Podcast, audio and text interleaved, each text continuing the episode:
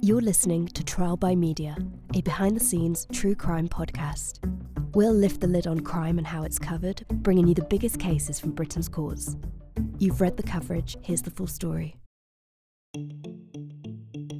In 2019, there were 33,000 cases waiting to be heard in a Crown Court. Then the Ministry of Justice reduced the day's court sit by 15%, so in 2020 there were 37,000 cases waiting to be heard.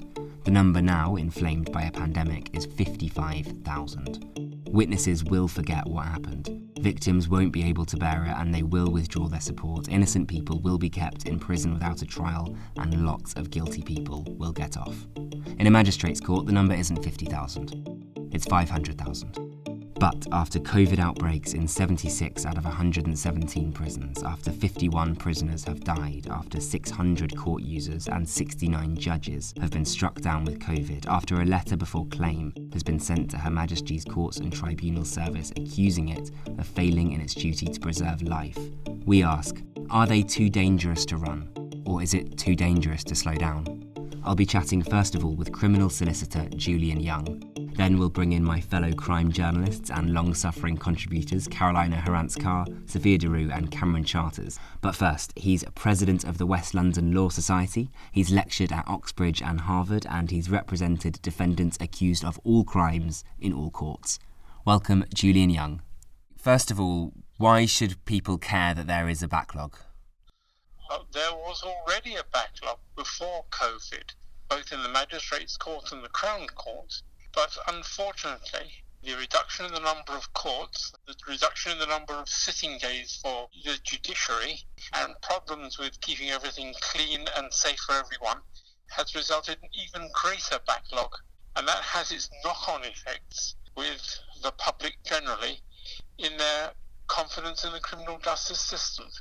Why does it matter that there's a backlog? For example, the Evening Standard ran a story uh, the other day of an 18 year old who took her life, sadly, after being told she'd have to wait 19 months for a trial. What's the effect of a backlog on people who have to participate in a court?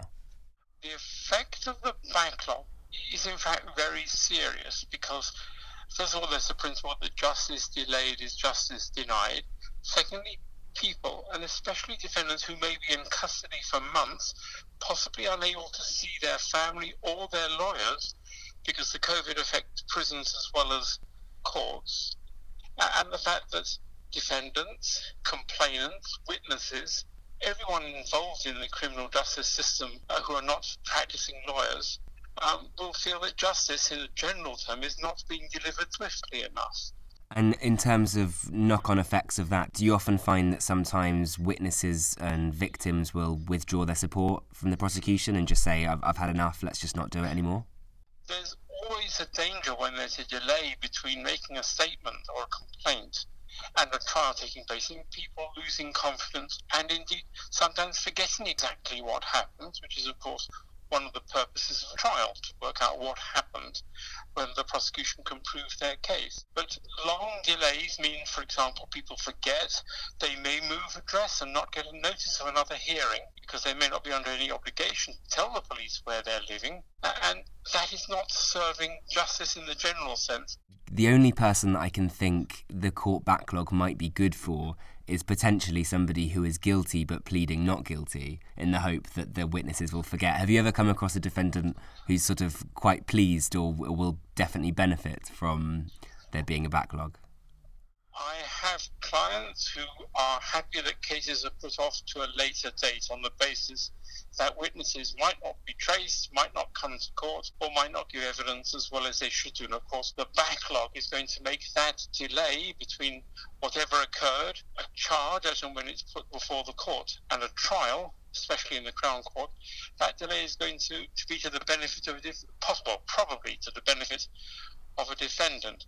But let us not forget there's another delay to be factored into all this, and that is the fact that the police can release people under investigation, and it can then be six months or more. And I've got a case of about two and a half years old where the police still haven't decided whether they're going to charge someone or not. And that is an incredible pressure on a suspect who is deemed to be not guilty and is awaiting a disposal of the allegation made against them. Yeah, this is quite a new thing, isn't it? This came across because police had there was a time limit with police bail. Is that is that what it was? Yeah, the the police were supposed to charge somebody if they had sufficient evidence and sort of get matters moving as swiftly as possible. What's happened is that the police now under the, what's called release under investigation, RUI as we call it, have got almost unlimited time within which to do anything then the case probably goes to the Crown Prosecution Service, and eventually what's called a postal requisition, like a like a summons is sent out.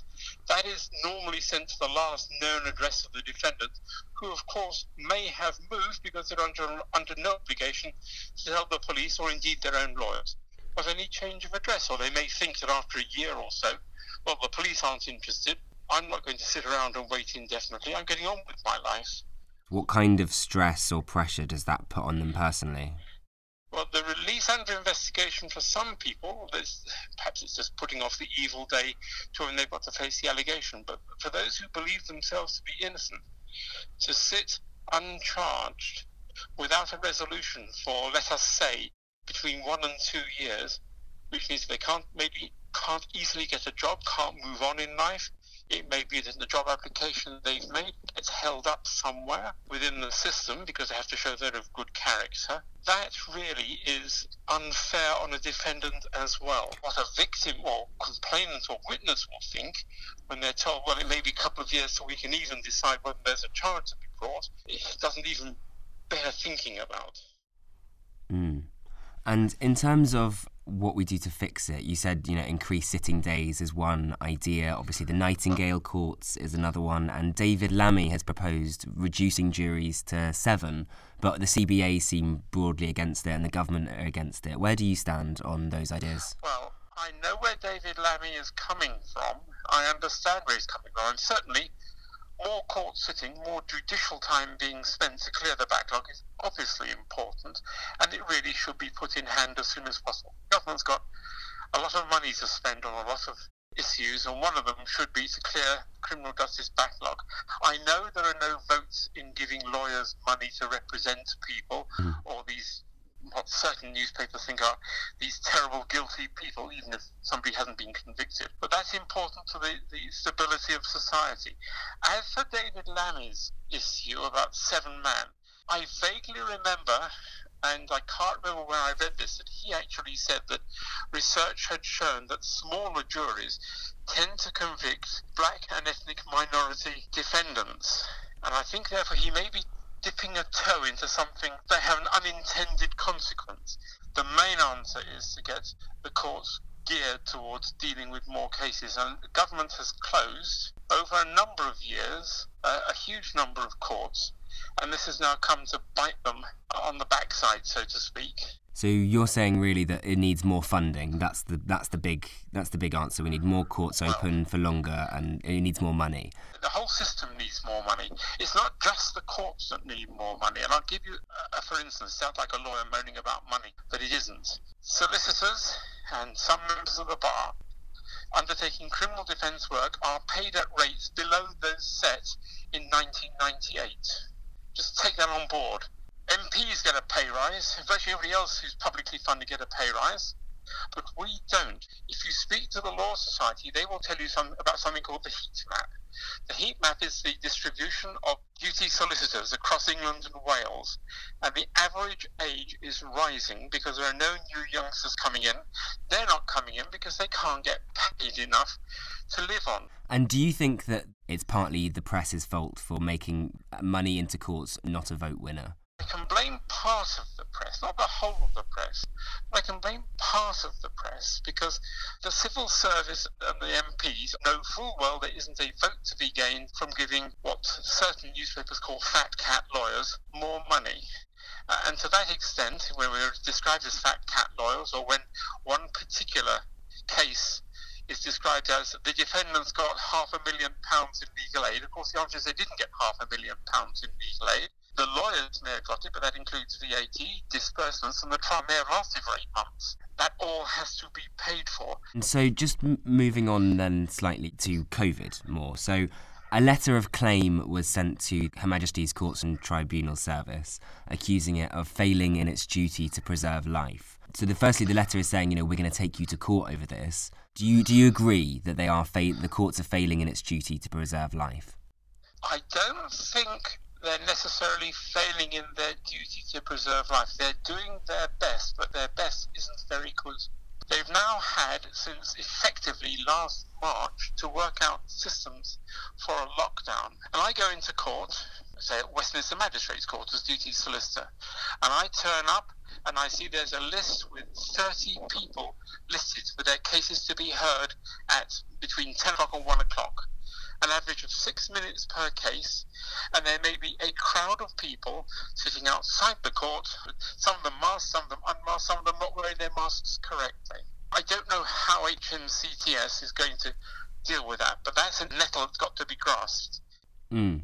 And because I saw you bring this up in court last week and you asked a magistrate to apologise for keeping 20 people outside waiting. You know, you said they'd been there for six hours, they couldn't social distance, um, and it's impossible. And I was actually really surprised. And, you know, she agreed. She said she did apologise effusively, but then she added, look, we're just worried about the backlog. And isn't isn't that the point here? You know, the problem of justice delayed, as you say, is too big to delay even for a pandemic.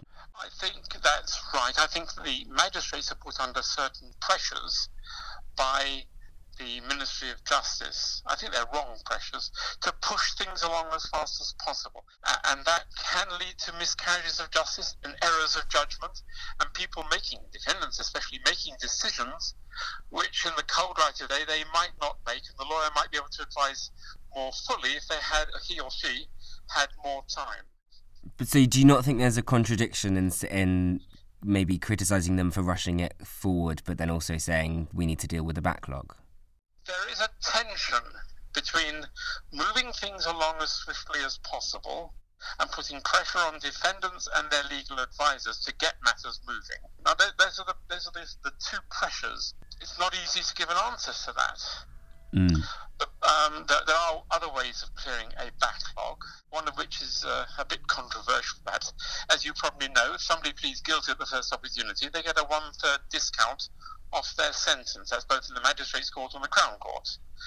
One way of clearing the, I think, this is a belief I have, of clearing part of the backlog in the Crown Court is to offer more than 50%, bearing in mind that Crown Court cases tend, I use the word tend carefully, to be more serious offences. That might help clear the backlog. And from this past year, you, have you gained or lost confidence in the system based on how they've dealt with COVID? I am disappointed at the lack of planning by those who are paid public servants who are paid to plan for tomorrow and the day after tomorrow. Everything appears to be knee jerk, nothing is tested. It, it seems to me that nobody's planned and then haven't learned from the lessons of the first lockdown and said, right, we've, we've seen what happened in the first lockdown, let's get some plans organised. What can we do to get the system better? And for some reason, nobody appears to have sat down and done that. So, when I was talking to Julian Young, which you've all heard, he described there was a tension between reducing the backlog and keeping the courts completely safe. For example, there have been calls throughout the last year to temporarily shut the courts to keep everyone safe. So, if it is one or the other, what's more important, reducing the backlog or keeping everyone safe? Sophia? I don't necessarily think it's an either or situation, but also I don't see how the uh, two to three week fire break would essentially make a real difference in terms of infection rates and keeping the courts safe unless you could do some real structural changes to how the courts are laid out and ventilated, which you can't really do in a couple of weeks. So, as it is, we should probably crack on and keep on with the backlog. Cameron? I think it's important that we keep the courts open. The longer that the courts are reducing, uh, working at a reduced rate, the worse it's going to get in terms of clearing this backlog. And I think people have a professional obligation to continue to go to work. Carolina? Uh, the healthcare system, like the criminal justice system, simply can't stop. You know, Julian described it as there's a tension, a conflict, because you can't give preference to one over the other both uh, the healthcare system and the criminal justice system are pivotal and essential to, to society. You know, people will always get ill, uh, be hospitalized, and need treatment. Likewise, people will always commit crime and be brought to justice. If you give preference in such a drastic way, close courts and send everyone home, you'll have the short term benefits of reducing the uh, infections, but the long term problem of exacerbating an already struggling justice system and increase the backlog hopefully such a drastic measure won't happen now that we've got the vaccine.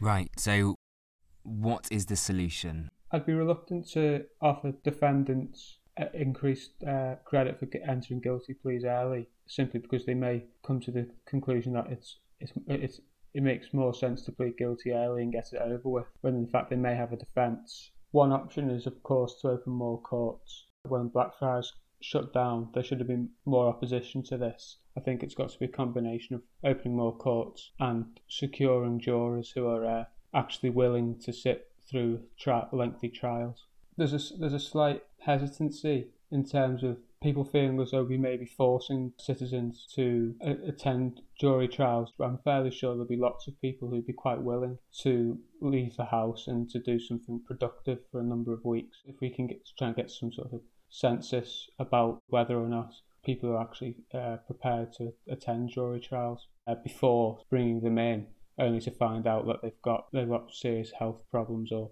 they've got fears. I think if we can shorten down the um, the administrative part of selecting a jury, we'd be working through the backlog a lot, a lot more quickly. Carolina. I think if you're offering a defendant more credit for a guilty plea, so more cuts to the sentence, is pretty attractive if you're the kind of defendant that has a lot of evidence against you. Um, but something I was going to mention was what about offering a defendant who might have initially pleaded guilty what's called a um, Newton hearing or a trial of issue? So it doesn't involve a jury, but what it means is the defendant pleads guilty but does not accept the facts as put forward by the prosecution. So they plead guilty on the basis of a different version of facts. For example, I covered a case the other day of a bogus estate agent who fleeced tenants out of, I think it was over £160,000. Um, so she pleaded guilty, but on the basis that she was coerced into doing it by her ex boyfriend. So a trial of issue took place, and these trials tend to be shorter. The estate agent one took two days as opposed to several weeks if it would have gone before a jury. So I think offering a Newton hearing to a defendant who's the right candidate um, I think would weed out those defendants who simply plead not guilty so they can go to trial before a jury in the hope of being uh, let off and, and not getting convicted. Um, I'm going to be contrary. I hate the idea of judge only trials. I mean, Newton I, hearing? no, not the Newton hearings as they are. I mean, no, we have judge-only trials in Greece, but it, it was the uh, David Lammy report said that jury trials are the only level of the justice system where there's not disparate outcomes depending on your ethnic background. And we all know that, say, magistrates tend to be generally middle class, retired, basically white, basically people who have time to go and, you know, just volunteer as magistrates. So, um, also, if we're going for the idea that the defendant would plead, then that would have to be at the lower courts, which generally means they probably have like just a solicitor or somebody assigned from the court. And we know how magistrates' courts are. They're not necessarily going to get the most detail or best legal advice, far more so than if they have a, a proper barrister. So uh, I think judge only trial sounds like a solution, but it's just going to open a whole can of worms and exacerbate inequalities. So, what's your preferred solution to reducing the backlog, Sophia? Well, it's tricky. For one thing, we should stress, as Julian said, uh, the backlog wasn't created by the pandemic, it was exasperated. It was created by cuts and selling off court buildings and all kinds of decisions that were taken. But I would say definitely try to buy back as many of the dedicated court buildings as possible and just, yes, build more courts and possibly build them in a way that would be COVID secure because let's face it, all the experts are saying the next pandemic is not going to be in 100 years like this one with the 1919 one. It's going to be within the next 20 years. So we should actually proactively think about those issues arising in the future. So I think absolutely just massively invest in the justice system. Right. And what do you think about reducing juries to seven, like David Lammy said? Uh, Cameron? I'd be against reducing it to seven. You want as many different points of view and experiences from life as possible on a jury, and if you can if you condense that down to seven, obviously you, you reduce the experience and uh, which which can be drawn upon. The the only thing I'd say to that to counter that is there's been concerns raised about the 12 jurors sitting in socially distanced courts not actually being able to see counsel or witnesses sometimes, you know, if they're dotted around the well of the court in the box or sometimes sitting under the gaze of the defendant. Um, I think that's clearly problematic, but also if I was a defendant, I'd rather have seven jury members assess my case at full capacity as opposed to 12 jury members who can't really follow the case properly. Sophia? I mean, Carolina has a very good point about how it's technically, logistically difficult for all jurors to be uh, to follow the evidence as well as they could. But if you were facing a very serious charge and you got convicted by by six out of seven jurors, or if you're a victim and you're the defendant got cleared, I think it would be a different story. I think in cases where juries don't reach a verdict and there's just two voices dissenting, I think it's important. This recipe has worked as it was for centuries, and I think it, I would be very reluctant to change it. Right. Moving the conversation on slightly, when I was talking to Julian, one of the things he was saying is that sometimes issues are framed badly by the press in terms of his example was legal aid. So he was saying that people don't understand legal aid. They think that lawyers and all these criminals are getting hundreds of thousands for fees and that goes directly to them. And then people think that their taxes are being spent on you know giving whatever luxurious lifestyle in prison to prisoners do you think the press is fairly reporting the justice system um, papers have a loyalty to their readers and need to maintain that because the press in this country is a financial proposition it's as much about informing as it is about entertaining and people desperately want to have their opinions reinforced uh, by something authoritative like a newspaper. Yeah, just building on Cameron's point, there's no surprise the tabloids opt for sensationalism over complex issues. Divisive questions will always get people riled up and more likely to pick up the paper. You know, I grew up in Spain and the whole concept of a page three girl is just not something you'd see in a national paper. So they'll pander to certain members of society because it's a business model that's worked for many years. Well, it's definitely definitely pandering, as Caroline said, to the worst elements. And uh, there is zero compassion for anybody who's involved in the criminal justice system as a defendant and you kind of it's like when the newspapers were raging because um, that famous convicted pedophile in prison I'm, I'm blanking on his name got the covid vaccine and it's like yes because he's in his 70s it's there's no I feel like a good chunk of the um, of the readers of certain tabloids would love it if we just had the death uh, penalty back in the UK. So uh, that's entirely unsurprising that they don't care about the how the justice system works except to bleed about legal aid and activist judges and enemies of the people and so on. So just bringing it all back now to the backlog where we started.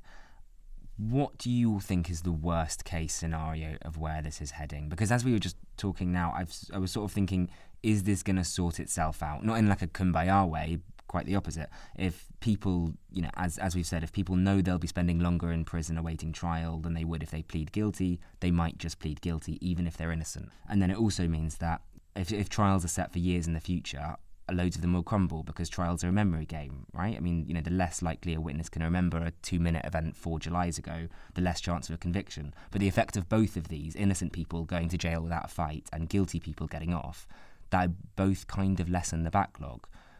So that's sort of where I was thinking the worst case scenario is headed. But what do, what do you think of that? And do you think what, what's your worst case scenario? I think the worst scenario we'll find ourselves in is defendants on, on remand for years, and that's not an exaggeration on charges which haven't been proven. Um, when looking at what we've discussed this afternoon, it's important to remember the role of the prosecution is to prove the allegation. Somebody who's guilty is under no legal obligation to admit their guilt. If they have been offered, for example, an increased credit for entering a plea, they may not take this even then because it's for the prosecution to prove the case, and that's what all defence lawyers will tell their clients. It's that even if you are guilty, you don't have to admit it because it's not for, it's not for you to hold your hands up. It's for the prosecution to prove it. So the consequence of this is, is that they'll be getting a conflicted message. On the one hand, they might be told, well, you can get out early if you plead guilty. On the other hand, the professional advice will be no comment and, and probably de- and deny it because we'll represent you anyway. If a plea credit is offered to you at an increased level, you are in, in a sense interfering with what might be seen to be uh, a privileged conversation between a defence lawyer and his client, in, in that it is very much for the prosecution to prove the case. And while these defendants are on remand awaiting trial, the longer and longer that goes on, uh, the less and less flexibility there'll be in the minds of defendants to cooperate with not only the, the, the criminal justice system but even their own their own lawyers. Carolina? Worst case scenario, I think, would be a lack of learning from this whole pandemic. Um, we walk into court now and you still see the same problems that were there during the first lockdown. It just doesn't seem to have fixed itself yet. You take uh, conducting a hearing over video link, it's the setup is always slow. There's always tech issues, um, problems with people linking in, problems with setting it up in the right courtroom. It has, you know, a case has to be moved to a different courtroom because it's on. It's just if these problems don't get sorted, um, and you know, if they don't invest in tech savvy staff. Then the courts are going to be faced with an increased backlog of defendants coming in, frustrated defendants coming in, and um, a justice system that just simply can't cope. And that's it for this episode. You've heard from Sophia Dourou, Carolina Herranz-Carr, who also produced this episode, and Cameron Charters. If you're feeling generous, leave us a rating, pop us a quick review. I've been your host, Charlie Jones. See you next time.